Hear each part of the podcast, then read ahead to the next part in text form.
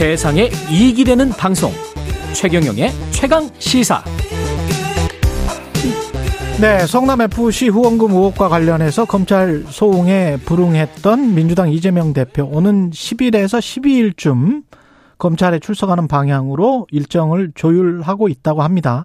새해에는 검찰이 이재명 대표를 직접 겨냥한 압박 수위가 한층 높아질 것 같은데요. 핵심 쟁점은 대장동입니다. 역시 이 몇 가지 포인트를 좀 짚어봐야겠는데, 뉴스타파 봉지욱 기자 자리하셨습니다. 안녕하세요. 네, 안녕하세요. 예, 네. 관련해서 이제 정영학 회계사의 녹취록, 녹취록뿐만이 네. 아니고 이 네. 메모 전부 네. 다 입수를 하신 거죠, 지금? 네, 입수를 했고요. 예. 일부 또 대장동 그 수사기록, 피의자 신문조서도 입수를 했습니다. 예, 그 네. 녹취록이 지금 이천 몇 년부터 몇 년도까지 있죠? 이천십이년 팔월부터. 예. 어, 이천이십일년 사월까지 녹취록입니다. 어, 네. 거의 십 년 네. 가까운. 그러니까 대장동 개발사 전체를 좀 들여다볼 수 있죠. 녹취록이 몇, 몇 페이지나 됩니까, 그게? 한 천삼백 페이지가 천삼백 넘습니다. 천삼백 페이지. 네. 아, 그거를 지금 다 본 기자는 네. 한국에 별로 없을 것 같은데. 저도 예. 모르겠습니다. 네. 예. 네. 여하튼 뉴스타파 봉지욱 기자와 이 포인트를 정리를 하는데 너무 방대하기 때문에 최경령의 이슈오도독에서 이 방송 끝나자마자, 최경령의 음. 최강시사 끝나자마자 제가 오층으로 올라가서 다시 유튜브로 방송을 합니다. 그래서 그 유튜브 전용 방송도 좀 봐주시고요. 일단은 이재명 대표와 관련해서 사람들이 제일 관심일 거니까 네. 이 그런 것들 보면, 그런 녹취록이나 이런 것들 보면 연관이 돼 있습니까? 어떻게 보세요? 일단 이재명 대표가 돈을 받았냐, 아니면 예. 돈을 받기로 약속했냐, 이 부분이 이제 가장 궁금한 부분인데 예. 녹취록에는 없고요. 어. 일단 대장동 검찰 수사 과정에서도 나오진 않았습니다. 그런데 어. 어, 지난해 십일월 이제 이재명 대표 최측근 정진상 정무조정실장 압수수색 영장을 보면 정치적 공동체다, 이재명과 정진상은 정치적 공동체다, 이런 말이 있어요. 그렇죠. 그리고 또 이제 공소장에는 정치적 동지다, 이렇게 바꿉니다. 근데 그렇죠. 그 상대적으로 이런 말, 사실 법률 용어가 아닌 용어가 나온 걸 볼 때 아직까지 음. 이재명 대표까지 연결되는 부분은 찾지 못했구나. 고리. 네. 고리는 예. 아직까지 찾지 못한 걸로 보이고요. 예. 어, 근데 한편으로는 그렇게 되면은 이제 정진상과 김용, 이 최측근들이 돈을 받았냐, 음. 정치 자금을 받았냐, 이걸 입증을 해야 되는데. 그렇죠. 저희가 이제 공소장을 분석해 보니까 그 정진상 실장이 뇌물을 받았다는 장소, 음. 유흥주점으로 돼 있거든요. 예. 공소장이에요. 예. 근데 저희가 확인을 해 보니까 유흥주점이 아니었습니다. 아, 유흥주점이 네. 아니었어요? 그러니까 일반 음식점이었고, 일반 음식점. 일종의 뭐 칠공팔공 라이브 카페 같은 데였는데, 예. 그곳이 이제 뇌물의 장소로 특정이 된 건데, 음. 공소장의 내용과 달랐던 거죠. 아, 그러면 검찰이 보통 사전 답 하지 않아요? 공소장 쓰기 전에? 그 업계, 업소 관계자가 왔다 갔다고 하는데, 예. 네, 왜 유흥주점으로 적었는지 잘 모르겠습니다. 일단 뇌물은 장소가 틀리면 인정이 안 되거든요, 그 재판에서는. 그렇군요. 네, 네. 장소와 또 시점은 특정을 해야 되지 않습니까? 네, 네. 시점도 뇌물 특정돼야죠. 같은 경우는 아주 정확하게 음. 매달 며칠 이렇게 그, 나와야 될 텐데. 그렇습니다. 네. 장소도 어디 뭐 경기도청 음. 인근 도로 이렇게 나오면 안 되죠. 그러니까 검찰은 일단 그 정진상, 김용이 예. 정치자금이나 뇌물을 받았다는 걸 완벽하게 입증하고 나서 그 다음 단계 이재명 대표로 이재명. 연결이 돼야 되는데 그렇죠. 아직 그 초기 단계도 지금 진척이 제일 안 된 것 같습니다. 그러면 대장동 개발 의혹이 음. 아직 잘 수사가 안 되니까 네. 그래서 성남에프씨 의혹으로 지금 이재명 대표를 부른 겁니까? 저는 뭐 그렇게 생각이 되고요. 아직까지는 예. 좀 미진했다. 그래서 이제 성남에프씨로 먼저 이제 소환을 했는데, 음. 대장동 수사에서 제가 볼 때 가장 그 입증이 어려운 부분은 사백이십팔억 원, 그 천화동인 그렇죠. 일호에 예. 차명 지분을 갖고 있느냐, 이재명 측이, 이 부분을 입증을 해야 되는데, 그렇죠. 이 부분에 대한 입증은 좀 쉽지는 않을 것 같습니다. 여러모로. 어. 왜냐하면 정영학 녹취록에는 이게 유동규 혼자일 것이다, 이렇게 돼 있거든요. 정영학 녹취록에는 네네. 그렇게 돼 있다. 그런데 여태까지 재판을 일 년 동안 그렇게 해왔는데 갑자기 지금 유동규 남욱이 진술을 바꾸면서 음. 이재명 측 지분이 여기 있다. 그런데 음. 또 남욱은 이재명 측이라고 하지 이재명 지분이라고 또 얘기를 하지 않고 있어요. 측이라고 하더라고요. 네. 그러니까 네. 자기가 들어, 들어, 들었다는 말이거든요. 그렇게. 그런데 네. 그렇다 보니까 이제 그렇다면 저쪽의 지분이 맞느냐라는 걸 입증하려면 말로는 안 되는 상황이 온 거죠. 이제는 뭐 진짜 지분을 나누기로 약속했다는 문서, 문건, 약정서 이런 것들이 이제 물증으로 좀 나와야 되는 상황인 것 같습니다. 김만배 씨 입장은 어떤 겁니까? 김만배 씨는 일단 계속 자기 거라고 주장을 하는데요. 사실 자기 이, 거다? 네, 이 부분도 어폐는 있습니다. 왜냐하면 정영학 녹취록에 보면 유동규한테 이 돈을 어떻게 줄지 어. 그 지급 방안에 대해서 굉장히 좀 자세하게 논의를 하고 있거든요. 예. 근데 이제 김만배 씨는 계속 자기 거다. 왜냐하면 이제 자기 게 아니라고 하면 음. 뇌물을 약속한 게 되지 않습니까? 예. 그럼 자기의 혐의가 추가가 되는 거죠. 대장동 네. 들어가기 전에 네. 성남에프씨로 지금 불렀단 말이죠. 네. 근데 이거는 지난번에 했었던 거 아니에요? 몇 년 전에? 그 앞서 뭐 경찰에서 무혐의로 끝냈다고 예. 하는데, 근데 이번에 검찰이 그 이재명 대표를 일종의 공범으로 음. 기소를 하, 기소를 하면서 그 보면 그럼 뭘 얻었냐? 이재명 대표가 이 성남에프씨 광고비를 뭐 착복하거나 한 건 아니거든요. 예. 근데 검찰이 본 건 정치적 이득을 얻었다는 거예요. 정치적 이득을 네. 얻었다. 근데 앞서 말씀드렸지만 정치적 공동체, 음. 정치적 동지, 정치적 이득 사실 좀 법률 용어는 네, 아닌데. 법률 용어는 아니죠. 어떻게 네. 보면 이건 정치학에도 없는 용어 같은데요. 그런데 네. 검찰은 일단 재판에서 그럼 음. 이재명 대표가 정치적 이득을 얻어서 음. 그 다음 선거 재선에 뭐 몇 표를 뭐 얻었냐, 음. 어떤 이득을 얻었냐 이거 아마 좀 어, 숫자로나 아니면 좀 이렇게 눈에 잡히게 하지 않으면 인정되지 않, 아, 않을 수 있는 부분이죠. 제삼자 뇌물, 네. 뇌물 공여로 하려면 정치적 네. 이득이 구체적으로 뭔지 다른 그렇죠. 지자체장들이 어떤 그 인허가를 해주고 네. 또는 후원을 받고 그런 게 분명히 있을 텐데 네. 그것과는 뭐가 다른지 그걸 입증을 해야 되겠네요. 네, 그렇게 보입니다. 네.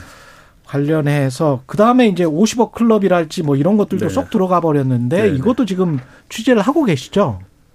최근에 이제 뉴스타파에서 가장 많이 중점적으로 쓰는 기사가 예. 어, 이재명 그 대표 측에 대한 수사도 중요하지만 오십억 클럽 관련 부분 수사도 중요하다. 음. 왜냐하면 이제 대장동 녹취록을 보면 이 대장동 사업이 이루어질 수 있었던 그, 어, 계기는 이들이 사법적 리스크를 다 피합니다. 예. 그러니까 이천십일 년부터 십사 년까지 사실 이분들은 검찰 수사를 굉장히 많이 받았어요. 대장동 업자들이. 아. 근데 그게 다 무마가 됩니다. 아. 그렇다 보니까 그때 당시 뭐 수원지검장이 뭐 김수남 총장이었고. 그렇죠. 뭐 예를 들면 뭐 성남지청장이 뭐 강찬우 검사장이었고. 뭐 이런 분들 네. 계속 이름이 나오거든요. 음. 근데 이 부분은 사실 그 곽상도 전 의원 빼고는 음. 수사가 이루어지지 않고 있죠. 그러네요. 네. 강찬우는 나중에 또 수원지검장이 되고. 네. 그런데 예. 이제 검찰 관계자는 인력이 부족하다. 인력이 부족하다. 아, 이런 이유를 대고 있습니다. 그렇군요. 박영수 네. 전 특검에게 돈이 흘러간 네. 정황도 있습니까? 정영학 녹취록에? 이 부분은 오늘 오전에 저희 예. 뉴스타파에서 제가 관련 기사를 공개를 할 텐데요. 아, 그렇군요. 네. 먼저 조금 말씀드리면 예. 지금 검찰이 쫓고 있는 게 김만배가 그 은닉한 자금 음. 이백칠십오억 원 이걸 찾았다는 거 아닙니까? 예. 이 중에 이제 한 백사십팔억 원의 수표를 찾았다. 오피스텔에 숨겨놨더라 이런 지금 보도가 나오고 있는데. 아, 그렇군요. 사실 이제 중요한 거는 이 자금은 김만배가 검찰 수사가 시작된 다음에 빼돌린 겁니다.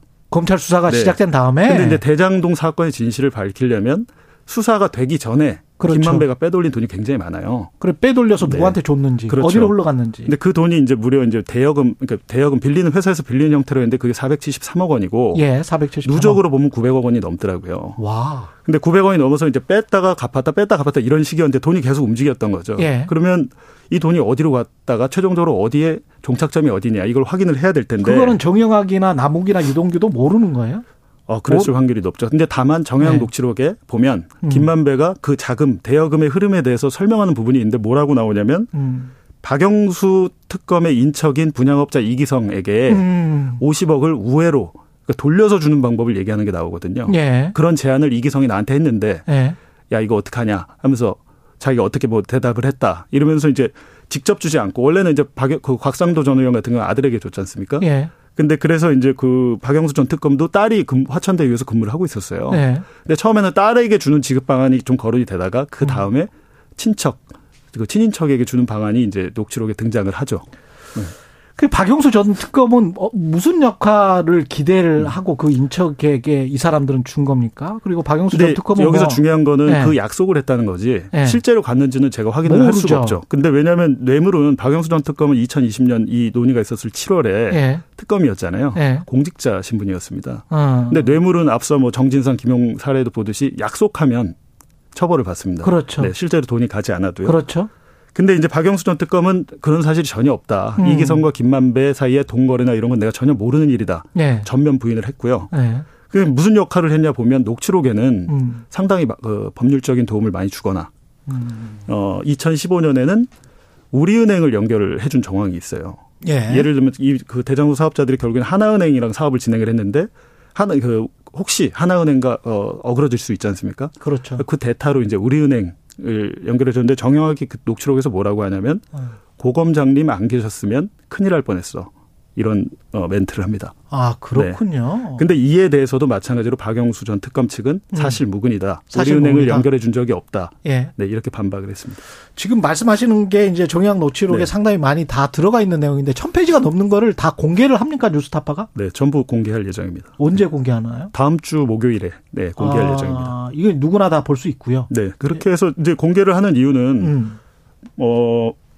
저뿐만 아니라 많은 기자들이 계속 보도를 하고 있지 않습니까? 그렇죠. 근데 좀 안타까운 점들은 이 녹취록이 있었다면 검찰에서 나온 정보나 자기들이 취재한 것들을 크로스 체크해 볼 수 있거든요. 그렇죠. 근데 만약에 크로스 체크했으면 어떤 좀 오보를 줄일 수 있거나 아니면 저보다 훨씬 더 이 사안을 잘 알고 계신 분들도 있을 텐데 음. 그런 분들이 좀 참고를 해서 취재를 하시거나 예. 아니면 일반 국민들도 한번 쭉 보시면 아, 사건이 음. 십 년 동안 이렇게 흘러왔구나. 음. 어, 이런 어, 줄거리를 좀 알 수 있습니다. 검찰이 혹시 그중에서 네. 선별적으로만 빼서 본인들 또는 집권 여당에게 유리한 것만 흘리고 있, 있는 것 같은 그런 느낌도 드세요?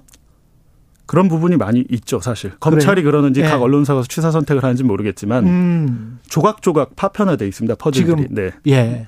우리가 알고 싶은 거는 최경련 최강시사가 알고 음, 싶은 거는 네. 종합적인 누구든지 간에 진실을 그렇죠. 알고 네. 싶은 거잖아요. 네, 네. 관련해서 최경련의 이슈오도독에서 종합적인 진실을 말씀을 드리겠습니다. 네, 네. 예. 지금 뭐 시간이 거의 다 돼서 여기에서 일단 봉지욱 기자와는 마무리를 하겠습니다. 감사합니다. 네. 예. 오팔육팔 님 눈 뜨자마자 최경련 최강시사부터 켜고 세수하러 갑니다. 출근 준비하는 동안 다양한 시사 상식을 들을 수 있어서 유용, 유용한 방송이다. 이렇게 말씀해 주셨고요.